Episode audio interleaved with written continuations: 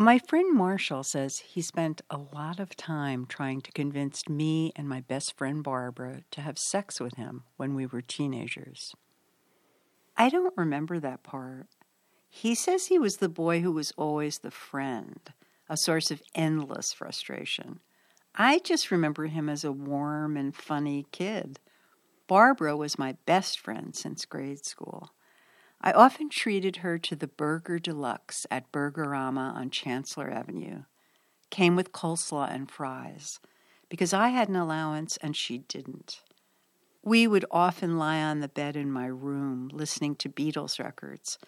She had a thing for George, and for me, it was always John. In class, we'd pass notes about which boys were cute and wrote poems to each other signed with our fake names, our alter egos. She was Phoebe Schofield, and I was Frasso Excedrin. I remember us laughing hysterically in a rainstorm on the steps of Weequahic High School and peeing our pants. We'd put on the soundtrack to Zorba the Greek and dance around my living room. And as the music reached its frenzied conclusion and the apartment could no longer contain us, we ran down the stairs and ecstatically burst out onto the street. Marshall, Barbara, and I lived minutes from each other in Newark. Marshall introduced us to his best friend Gary, and then we were four. Lewis would soon make five. We'd formed a special bond and assumed we'd be friends forever. But I would leave Newark before the end of high school, and as the years went on, I lost track of all of them.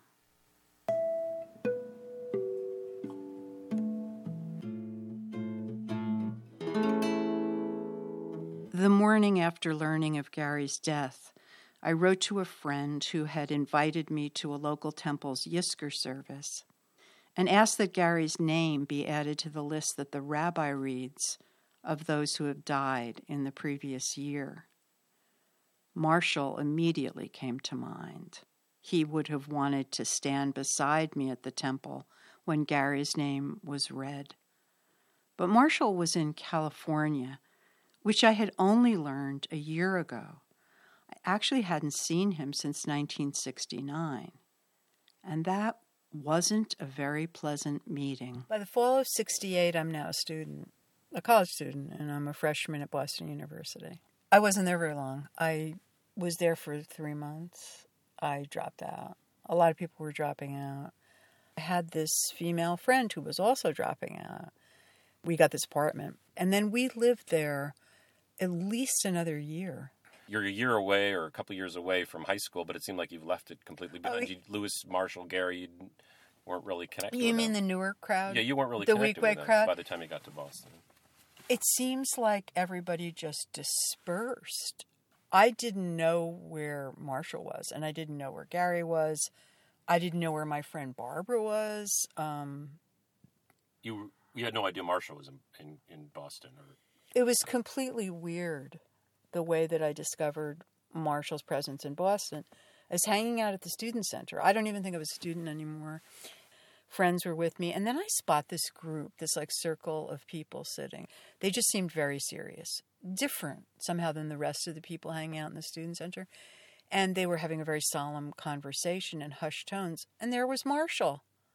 I couldn't believe it. There he was, the same clothes he wore as a boy in Newark. So there was the yellow, those stiff yellow work boots, and the jeans with the rolled up cuffs, and a short sleeve white t shirt. That was kind of his uniform. And I walked closer and I must have called out his name in a kind of excited way, you know, to see him. And he took his solemn steps away from the group and he was not smiling. And he came up to me and said, Don't say my name out loud. Shh, shh, shh. Don't say my name out loud. And then something about, We're anonymous here, we don't use names. And he was very cold. And he, he was not at all the loving, fun loving boy I thought we would embrace. I thought we would be thrilled. I thought we would laugh. I thought we would go eat something, you know, just be normal. But he wasn't acting normal. And I know he was trying to get me interested in the political activity he was in, which wasn't completely clear to me at that point. And I was very frightened because he just seemed angry. he seemed disappointed that I didn't want to rush into joining them. It was kind of scary. It was very shocking. And here he was, this boy that I had watched TV with in Newark and stuff, a cold revolutionary. And he was mad at me. And that's that's kind of how it was left for a long time, right? That was I mean, it. That's the last time. That was it. That was the last time. It it didn't seem like he would have wanted me to contact him. I mean, he didn't even want me to use his name. And it was it was a terrible way to, to have to remember him and and then there was an even more terrible thing, which was that in the 70s I think it was, I came upon an article in Esquire magazine about radical groups that quoted a 1969 headline from the Chicago Tribune Police altercation with activists. And this sentence leaps out at me, naming Marshall as a 19 year old weatherman seen crawling away with gunshot wounds. and that's that's kind of how it was left for a long time. Right? That was it. that's the last- I didn't know if Marshall was alive or dead. I'd heard rumors about him running a taco stand or being in Cuba. I'm not sure why I didn't try harder to find him. I did feel a little estranged after the way we left things in Boston. And he obviously didn't try to find me. I always assumed he was disappointed in me for not becoming more radical politically. When it eventually became possible to use an internet search, I would look every now and then, but nothing ever turned up. And it wasn't until 2014 when I tried a search and then I finally came across something. I found a clip on YouTube from a 60th birthday party, a little celebration of him with cakes and candles. I'm not sure I believed it at first.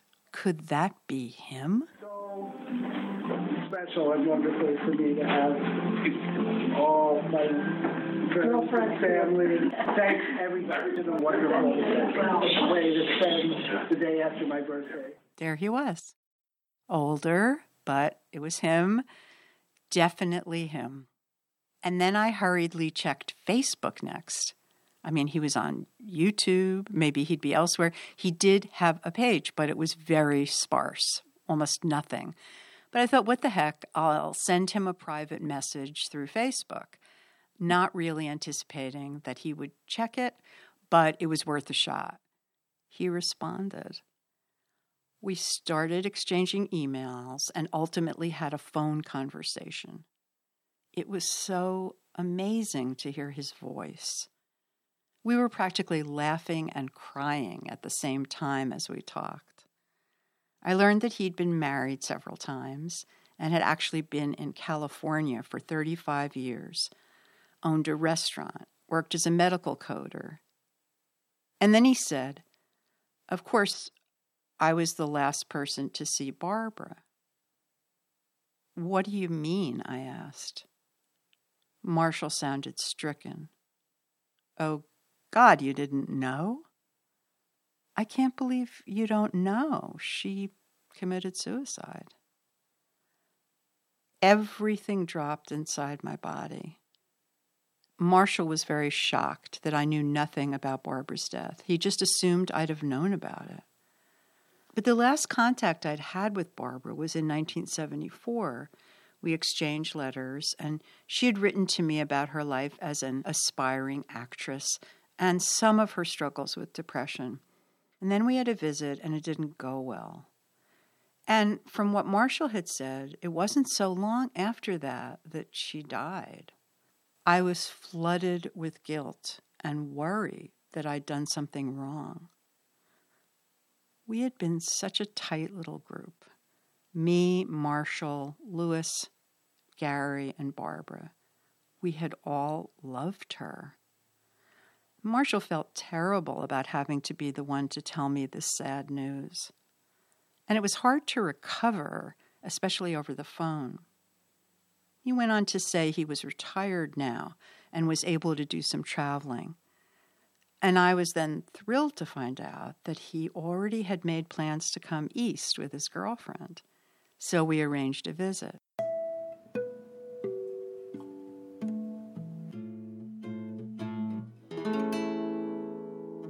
When they drove up to my house in the rental car, I was excited and nervous. Marshall walked towards me, arms outstretched, and we embraced. I don't see Binnie, he said. I could have dropped to the ground in despair, but I kept it together.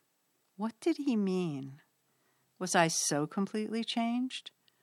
No small essence of the 16 year old girl he had known? I still had all of Barbara's letters, even notes and doodles from grade school, and I had pulled them out in anticipation of his visit. I had also arranged to interview him about his time with Weatherman. I always knew if I ever saw Marshall again, I would want to ask him about it. I had no idea really what his experience had been like, and this was my chance. It was a nice day, so we sat out on the deck. I told him about the bad visit with Barbara and my fear that I had somehow let her down. He felt guilty too and described a visit from her in California. She was depressed and called him from her motel room one night, very upset. He went over there and stayed for hours trying to comfort her, but eventually he had to go home, and she had assured him she wouldn't do anything to harm herself but she didn't keep that promise. I read him a part of Barbara's letter from 1974 where she recounts a story from 1969. She wrote, I was sitting in a film class, and before class started, I was looking over this newspaper and read that Marshall had been killed in Chicago. I called the place where Marshall was staying, and he was fine, and told me that he had given his identification to some other weatherman or something. So Barbara and I had gone through the same shock and worry and misconception about Marshall, but she was able to check on him right away. After hearing what Barbara had written, Marshall clarified that he was in Newark at the time of the shooting in Chicago that he and Lewis were actually recruiting for Weatherman before leaving for Boston to officially join their collective. Barbara had also referenced this in a letter. She wrote, I was living in an apartment in North Newark, and one day Marshall and Lewis and their women, two obnoxious black leather jacket chicks up front types, came in and tried to talk me into coming up to their Boston Weatherman Collective and fighting for the revolution. Gary was at my apartment at the time and, unhappy at school and wanting to be around Marshall and Lewis, went off with them. Lewis was so bitter I hardly recognized him. And Marshall just stared at me with these hurt eyes, and the two women kept screaming at me for being a bourgeois revisionist. And I ended up kicking them out of my house. It was really a very painful experience. When it was time to start the interview with Marshall about Weatherman, I asked him about this run in with Barbara in Newark that she'd described and the encounter with me in Boston. What I thought at the time, you know, when, when I was 19, 20 years old, was that I was the one who was putting my money where my mouth is, and the rest of you were were were posers, and that's why I was such an asshole to you at the time, you know. Um, and of course, it was completely wrongheaded of me, you know. So why did you join Weatherman? I wanted the world to be just and fair and equal and I wanted the world to be organized along those principles. And I became convinced through a series of accidents and arguments and, you know, that the idea of bringing down the current order and creating something new at almost any cost was not only appropriate but necessary and essential you know, I think there was an element of guilt to it. There was an element of I mean, part of it was a sense of vast possibility, but part of it was a sense of desperation and, and guilt, you know, that said, okay, it is necessary that we give everything we have, including our lives, to try to create the world that we want to live in. And that creates a certain kind of can can create a certain kind of fanaticism and blindness to reality. And I think that people in my generation a lot of us basically were kind of driven crazy by the war in Vietnam and by racism. We saw the world as being you know we saw the war as being so evil and we saw what was being done in our name as so evil and we, we spent years trying to stop it and we couldn't stop it you know? And at a certain point we just decided we have to we have to stop it. If the only way we can stop it is is throwing our our bodies in front of this machine and we would have done anything you know we would have done anything. And we felt like we had to and we owed it to the people of, of, Vietnam and all the other countries that you know we had this vision of, of history and of what was going on in the world that demanded of us that we do anything to to try to bring down the machine. Give us a little bit of an idea of what it was like to actually be with a collective. I mean, literally, what was the physical daily oh, experience it like? It was horrible. it was horrible. Um, you know, there was no privacy.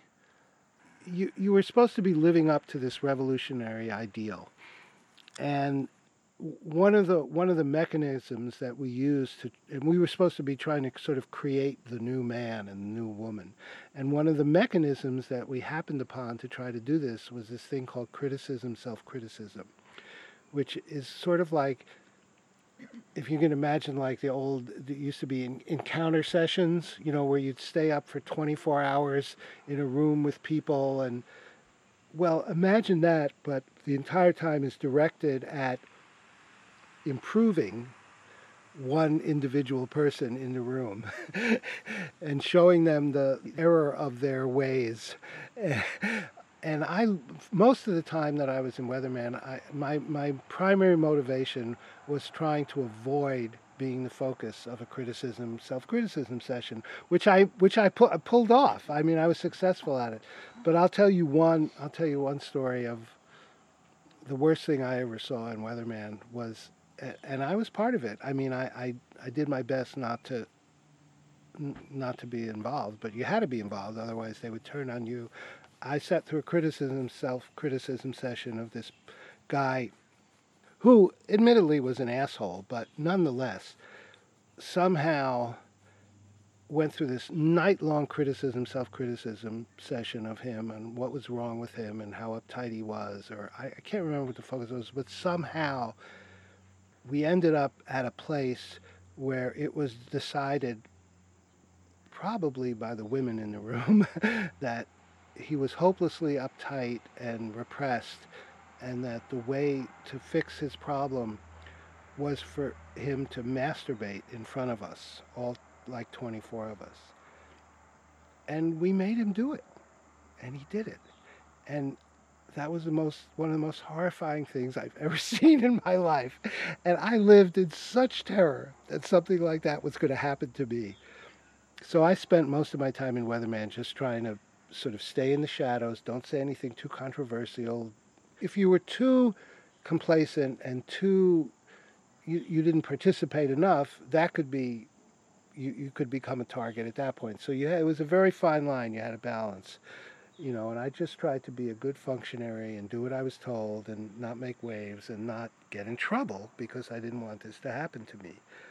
And when I got to leave to go to Cuba and sort of escape th- that that level of madness, uh, I was I felt very fortunate and very very free. But other than that, it was just you were hungry a lot and you were tired a lot and you know you get up every morning and you'd scrounge around in this big pile of clothes and try to find something that fit you because you didn't have you weren't allowed to have personal possessions so you couldn't have clothes or books or anything that belonged to you. You had no money. Brown rice and vegetables was like a big treat, you know, that was like good eating. I did learn to be a very good panhandler and a very good shoplifter.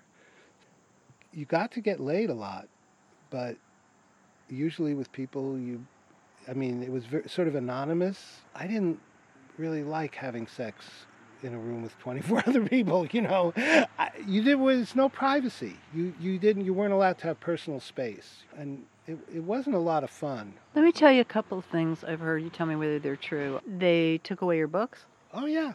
They took away everything. You didn't have you weren't allowed to have personal possessions. So whatever you had was gone. Separated couples? Oh yeah. Oh yeah. Well, I joined Weatherman with my girlfriend from college. You weren't allowed monogamy monogamy was considered a, a sin. You know, right up there with capitalism, you know. And so you weren't allowed to have one-on-one relationships. You know, you weren't allowed to have monogamous relationships. And at a certain another thing that happened towards the end was that there, there got to be this big thing of that if you were just heterosexual, that meant you were like a bourgeois, uptight person. So there was this a lot of pressure for women to have sex with women and, and men to have sex with men. I managed to avoid that as well. Uh, there were certain pl- things at which I, I just decided, not that I was going to stand up and say this was wrong, I'm not going to do this, but that I would find some sneaky way without exposing myself of getting out of it. What about this one? Everybody get naked and take acid together? Oh, yeah, yeah. Although, we, again, I, I think, I can't remember whether I pretended to take it and I pretended I was high or what, but I wasn't, I was not going to do that, but I was not going to say no. And I, I managed to survive that. I'll tell you, my one of my best times I had in in the entire time I was in Weatherman was that we had several houses, right, which were apartments, right. That somebody lived in this apartment, and now all of a sudden 12 people were living in this apartment, right? And we had like three of these scattered around. There was some reason why everybody had to be in this one apartment, but they needed one person to stay in this other apartment so that the cops wouldn't bust it or something like that. And I, I, I wrangled that. I met because it was going to be a night that I could be by myself. So I, I got, they let me do it. And I remember I went out and I, I, I panhandled enough to buy a quart of chocolate ice cream. And I went and I bought a quart of chocolate ice cream and I went to this apartment and I sat there by myself and I ate it and I was it was it was one of the best nights. You radical you. I was relieved. The cold, judgmental revolutionary was gone. My childhood friend Marshall was with me. The visit had been rich and bittersweet. There's Binnie, he said at one point, looking at me something in the mouth. We played guitars together. I still liked him. Marshall had been the one to tell me about Barbara, and now, a year later, it was my turn to deliver some sad news about Gary. I emailed him a note with the obituary, and then later that day, I went to the Yizkor service at the temple. The rabbi read Gary's name. I stood up.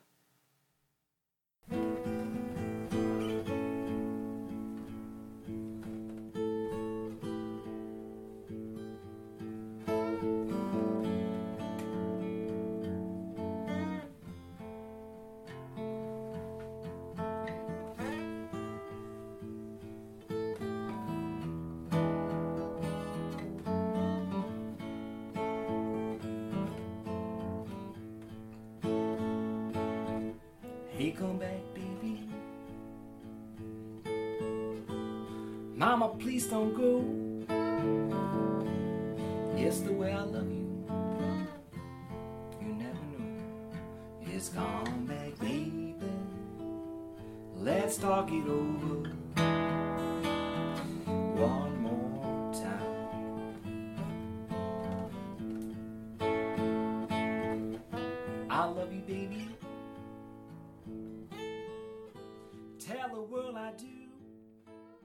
10 Days in Newark is produced by Scott Shapley and me. I'm Binnie Klein. For more information, 10daysinnewark.com.